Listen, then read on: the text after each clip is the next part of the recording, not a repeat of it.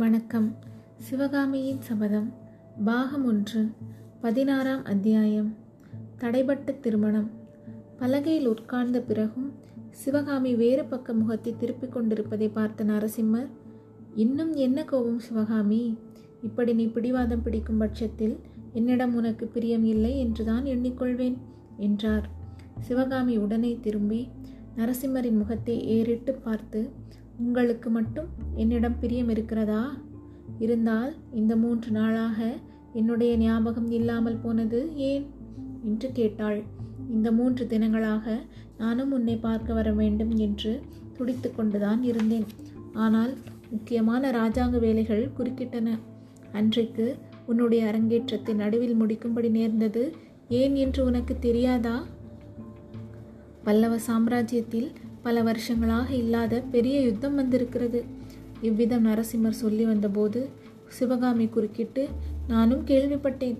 யுத்தம் வந்துவிட்டதே என்று நினைத்து நினைத்து கவலைப்பட்டு கொண்டிருந்தீர்களாக்கும் என்றாள். கவலையா? ஒரு நாளும் இல்லை. சிவகாமி பல்லவ குலத்தில் பிறந்தவர்கள் யுத்தம் வந்துவிட்டதே என்று கவலைப்பட மாட்டார்கள். குதூகலப்படுவார்கள். என் பாட்டனார் சிம்ம விஷ்ணு மகாராஜாவின் காலத்தில் இருந்து பல்லவ சாம்ராஜ்யத்தில் யுத்தம் நேரவில்லை. பல்லவ சேனா வீரர்களின் கையில் வேல்களும் வாள்களும் துருப்பிடித்து வந்தன. இப்போது அவற்றுக்கெல்லாம் வேலை வந்திருக்கிறது. போர்க்களத்தில் ஆயிரக்கணக்கில் மின்னிப்பாயும் வேல்களையும் வாள்களையும் கண்டு பயப்படுகிறவன் நான் அல்ல ஆனால் உன்னுடைய கரிய விழிகளில் இருந்து கிளம்பி பாயும் வாள்களையும் வேல்களையும் கண்டுதான் அஞ்சுகிறேன். சிவகாமி தன்னை மீறி வந்த புன்முறுவலை அடக்கிக் கொள்ள முடியாதவளாய் புருஷர்களே இப்படித்தான் போலிருக்கிறது. சாதுரியமாயும் சக்கரவட்டமாயும் பேசி உண்மையை மறைக்க பார்ப்பார்கள். என்று முணுமுணுத்தாள். ஆனாலும் அந்த வார்த்தைகள் நரசிம்மனின் காதில் விழாமல் போகவில்லை. பழிமேல் பழியாக சுமத்தி கொண்டிருக்கிறாயே இந்த உண்மையை நான் மறைக்க பார்த்தேனா? என்று மாமல்லர் கேட்டார். பின்னே நீங்கள் யுத்தத்துக்கு பயப்படுகிறவர் என்று நான் சொன்னேனா? நீங்கள் வீராதி வீரர். சிம்ம விஷ்ணு மகாராஜாவின் பேரர் மகேந்திர சக்கரவர்த்தியின் குமாரர் என்பதெல்லாம் எனக்கு தெரியாதா? இந்த யுத்தம் வந்ததனால் திருமணம் தடைபட்டு விட்டதே. அதை பற்றி கவலைப்படுகிறீர்களாக்கும் என்று தானே சொன்னேன். இவ்விதம் சிவகாமி கூறியபோது அவளுடைய முகத்தில் நாணத்துடன் கோபம் போராடியது. நரசிம்மர் வியப்புடன் சிவகாமி என்ன சொல்கிறாய்? திருமணம் தடைபட்டு விட்டதா? யாருடைய திருமணம்? என்று கேட்டார். ஓஹோ உங்களுக்கு தெரியவே தெரியாது போல் இருக்கிறது. நான் சொல்லட்டுமா? காஞ்சி மாநகரத்தில் மகாராஜாதிராஜ திரிபுவன சக்கரவர்த்தி மகேந்திரவர்மர் பல்லவர் இருக்கிறாரோ? இல்லையோ அவர் சக்கரவர்த்திக்கு தேசமெல்லாம் புகழ்பெற்ற மாமல்லர் என்னும் திருக்குமாரர் ஒருவர் உண்டு. அந்த குமார சக்கரவர்த்திக்கு திருமணம் பேசி வருவதற்காக மதுரைக்கும் வஞ்சிக்கும் இன்னும் வட தேசத்துக்கும் தூதர்களை அனுப்பி இருக்கிறார்கள். அப்பேற்பட்ட சமயத்தில் யாரோ ஒரு பொல்லாத அரசன் பல்லவ ராஜ்யத்துக்குள் படையெடுத்து வரவே கல்யாணத்தை தள்ளி போட வேண்டியதாகிவிட்டது. இதெல்லாம் தங்களுக்கு தெரியாதல்லவா? என்றாள் சிவகாமி. நரசிம்மர் கலகலவென்று சிரித்துவிட்டு இதற்குத்தானா இவ்வளவு பாடுபடுத்தினாய்? நான் பயந்து போய்விட்டேன். உனக்குத்தான் ஒருவேளை ஆயனர் திருமணம் நிச்சயம் செய்து விட்டாரோ என்று. அப்படி ஒன்றுமில்லையே என்றார். சிவகாமி கண்களில் கபட குறும்பு தோன்ற அவரை பார்த்து ஏன் இல்லை? என் தந்தை கூட அடிக்கடி என் கல்யாணத்தை பற்றி பேசிக்கொண்டுதான் இருக்கிறார். அவரிடம் சிற்ப வேலை கற்றுக்கொள்ளும் கெட்டிக்கார சீடப்பிள்ளை ஒருவனை பார்த்து என்னை மனம் செய்து கொடுக்க போகிறாராம் என்றாள். ரொம்ப சந்தோஷம். உன் தந்தை நிஜமாக அப்படி சொன்னாரா?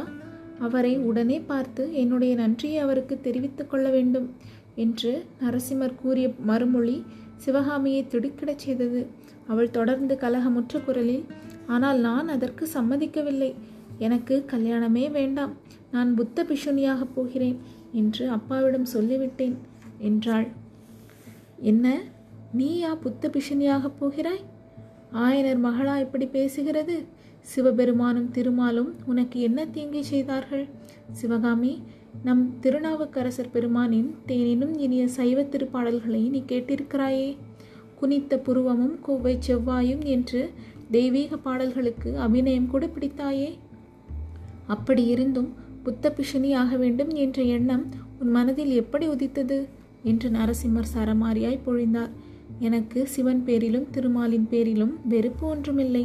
கல்யாணத்தின் பேரிலே தான் வெறுப்பு. புத்த பிஷுனியாகி நான் தேச யாத்திரை செய்யப் போகிறேன் என்று சிவகாமி தலை குனிந்த வண்ணம் சொன்னாள். சிவகாமி அந்த மாதிரி எண்ணமே உனக்கு தோன்றியிருக்கக்கூடாது மகாத் மேதாவியான உன் தந்தையின் பேச்சை நீ தட்டலாமா? அவருடைய விருப்பத்தின்படி அவருடைய சீடர்களில் மிகவும் கெட்டிக்காரவன். எவனோ அவனை நீ மனம் புரிந்து கொள்ளத்தான் வேண்டும் என்று நரசிம்மர் கடுமையான குரலில் சொன்னார். என்னை எந்த அசட்டு பிள்ளையின் கழுத்திலாவது கட்டிவிடுவதில் உங்களுக்கு என்ன அவ்வளவு சிரத்தை? அரண்மனையில் பிறந்து வளர்ந்த அரசளங்குமாரியை நீங்கள் மணந்து கொள்வதை நான் குறுக்கே நின்று எதுவும் தடுக்கவில்லையே என்றாள் சிவகாமி. அவளுடைய கண்களில் நீர் ததும்பி நின்றது. ஜாக்கிரதை சிவகாமி அசட்டு பிள்ளை என்று யாரை சொன்னாய்? உன் தந்தையின் சீடர்களுள் ரொம்ப கெட்டிக்காரன் யார் என்பது உனக்கு தெரியாதா? ஆயனர் எத்தனையோ தடவை குமார சக்கரவர்த்திக்கு சிற்பக்கலை கற்றுத் தருவது போல் வேறு யாருக்கும் வராது என்று சொல்லியதில்லையா? ஆயனரின் சீடர்களில் மிகவும் கெட்டிக்காரனுக்கு உன்னை மனம் செய்து கொடுப்பதா இருந்தால் எனக்குத்தானே கொடுக்க வேண்டும்? அதற்காக உன் தந்தைக்கு நான் நன்றி செலுத்த வேண்டாமா? என்று நரசிம்மர் கூறியபோது அவருடைய முகத்தில் குறும்பும் குதூகலமாகி தாண்டவமாடினான். சிவகாமியோ சட்டென்று படுகை பலகையிலிருந்து எழுந்து பிரபு இந்த ஏழை பெண்ணுக்கு ஏன் வீண் ஆசை காட்டுகிறீர்கள்? என்று கூறி மேலே பேச முடியாமல் விம்மி அழத் தொடங்கினாள்.